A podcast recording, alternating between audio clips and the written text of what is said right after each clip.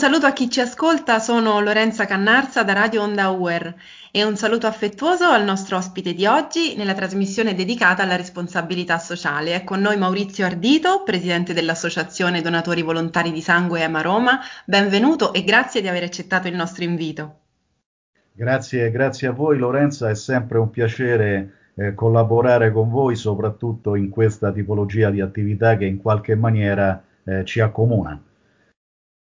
Presidente, noi collaboriamo già da diversi anni, ma mm, vogliamo raccontare a chi ci ascolta quali sono le finalità della vostra associazione? Certamente. Eh, diciamo che eh, EMA Roma nasce il 25 di, di, settembre del 2001 dalla volontà di 11 cittadini, fra i quali il direttore generale pro tempore dell'ospedale San Filippo Neri. Quest'anno quindi compiamo 20 anni, nel corso dei quali in convenzione con l'ospedale suddetto, l'ospedale Santo Spirito, l'Istituto Regina Elena di Mostarciano e la Fondazione Policlinico di Tor Vergata, ha continuato a operare a vantaggio dei più deboli. In questi giorni inoltre stiamo concretizzando ulteriori convenzioni che ci vedranno impegnate anche con il Policlinico Umberto I, il campus biomedico e l'ospedale San Giovanni della Dolorata. Quindi in, in questa, eh, qual è il nostro obiettivo? È quello di informare, eh, quindi è quello che facciamo regolarmente nelle scuole, fidelizzare il donatore e provvedere alla sua tutela sotto il profilo etico, morale e sanitario. E quindi raccogliere, raccogliere il sangue al fine mh, di contribuire al conseguimento come risultato finale dell'autosufficienza regionale e sconfiggere definitivamente la piaga sociale della carenza di sangue scusate, che affligge la nostra regione da circa un ventennio ponendola di fatto come fanalino di coda della nazione per ciò che riguarda lo specifico argomento. E devo dire che francamente è umiliante che il Lazio, che a Roma, la capitale del mondo, come noi osiamo definirla, noi romani, e centro mondiale della cristianità, eh, non, non, riesca eh, a sviluppare quella cultura del dono che caratterizza le regioni più virtuose della nostra nazione. Quindi ritengo eh, eh che in quest'ottica eh, chiedo alle persone che visualizzeranno o comunque ascolteranno questa breve intervista che per raggiungere il nostro obiettivo abbiamo bisogno di tutti, soprattutto i giovani, per consentire il fisiologico ricambio generazionale dei donatori di sangue. Certamente, infatti la collaborazione con la nostra università è iniziata anni fa ed è iniziata proprio per diffondere e per sensibilizzare la donazione del sangue ai giovani, ospitando nel nostro Ateneo due sessioni di donazione ogni anno che hanno tra l'altro sempre raccolto numerose adesioni da parte della comunità universitaria, quindi di studenti, ma anche di docenti, personale tecnico amministrativo. Ecco, mm, quanto è importante per la vostra associazione dialogare con i giovani e quali iniziative portate avanti in questo senso? Allora, eh, diciamo che fin dalla nostra Costituzione abbiamo rivolto la nostra attenzione ai giovani, addirittura organizzando degli incontri con i bambini dalla terza elementare fino alla terza media, mediante eh, l'impiego di moduli didattici predisposti ad hoc che eh, diciamo erano incentrati su dei, dei, dei cartoni animati sostanzialmente eh, riuscivamo a, a diffondere diciamo, la, il funzionamento del corpo umano, il sangue, che a cosa serviva e queste cose qui, molto molto interessante per i ragazzini, per i bambini di quell'età. E quindi e poi abbiamo allargato nel corso del tempo eh, la platea scolastica fino ai licei e alle università.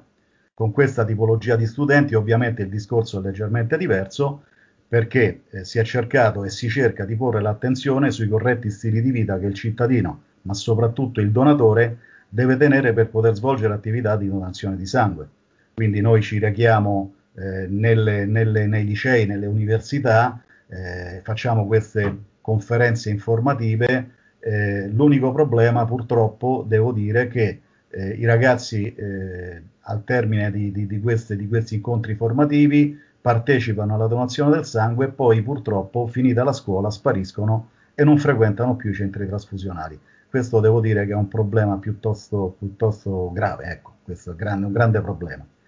E quindi con l'Università Europea eh, diciamo che noi eh, ci pregiamo di, di collaborare eh, con l'Università Europea oltre che nella raccolta del sangue, eh, ci pregiamo di partecipare a quel progetto di protezione sociale che prevede l'impiego di di una decina di, di studenti nelle attività associative al fine di avvicinarli eh, al mondo del volontariato. Devo dire che questa tipologia eh, di attività ha, riscolto, ha, riscosso molto successo eh, in questi cioè ci hanno dato veramente soddisfazione perché ancora oggi eh, in maniera eh, diversa ci segnalano eh, la loro, la, loro, motivazione che l'ha indotti a partecipare a queste nostre attività veramente con estrema soddisfazione devo dire che eh, ci danno, ci danno molta, molto, molti riscontri in questo senso questo ci fa veramente piacere perché vuol dire che eh, con l'università e l'università stessa sta operando in maniera eccellente eh, in questo tipo di progetto. Ecco. Grazie, la soddisfazione ovviamente è reciproca perché appunto mh, proprio nell'ottica di favorire la sensibilizzazione e la cultura della donazione, la collaborazione con la nostra università si, era, si è poi estesa ai programmi di responsabilità sociale e negli anni, come diceva anche lei, sono molti gli studenti che hanno scelto la vostra associazione per questi percorsi e che si sono impegnati in prima persona affiancando voi, i vostri operatori nelle varie attività e naturalmente vi ringraziamo molto di questa opportunità. Eh, vorrei chiederle anche eh,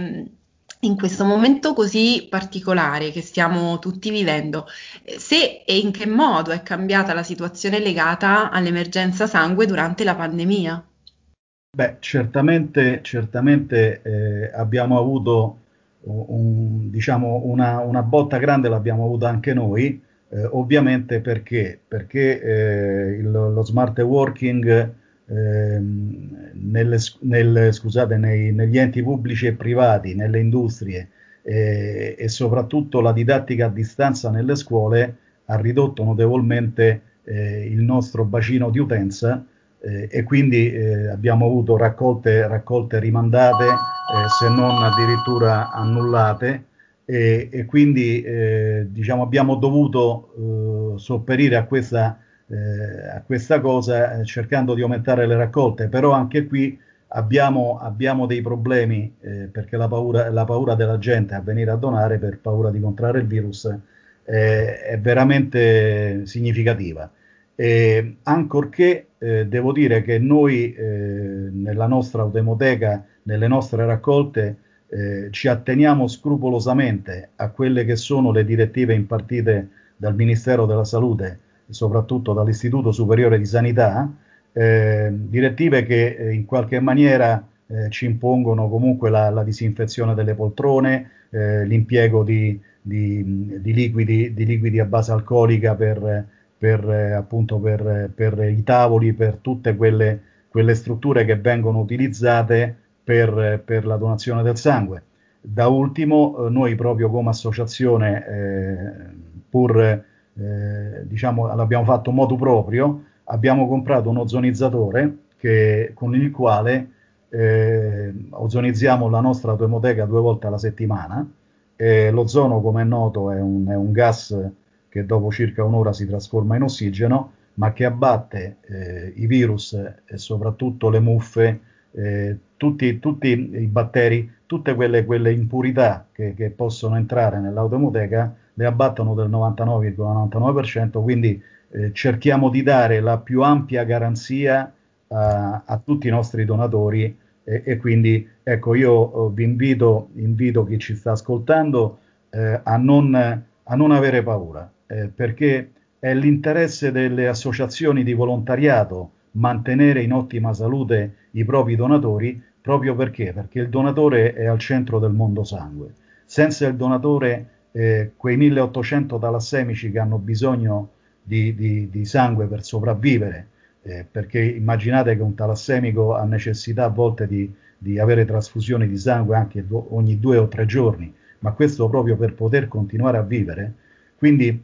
senza poi eh, scordarci che eh, nonostante il Covid adesso è alla ribalta per gli ovvi motivi, ma eh, gli interventi chirurgici e comunque e comunque appunto i malati, i malati di, che hanno bisogno di plasma derivati eh, ci sono sempre, quindi è, è, un obbligo morale, ritengo, che ciascuno di noi, tutti coloro che eh, sono in buona salute, debbono ser- sentirsi in obbligo verso queste persone che meno fortunate di noi affollano le corsie degli ospedali eh, e soprattutto ecco, attendono con ansia per poter continuare a vivere. Ecco, ritengo che questo sia, sia giusto. Assolutamente sì, e contiamo di riprendere quanto prima, ehm, appena possibile, le nostre sessioni di donazione anche in università, ospitando la vostra autoemoteca, ehm, perché sappiamo e crediamo che sia un dovere per chi ne ha la possibilità contribuire alla salute della comunità e delle persone che ne hanno più bisogno. E le sue indicazioni sono importanti per tranquillizzare i donatori ed invitarli a tornare a donare in piena sicurezza, quindi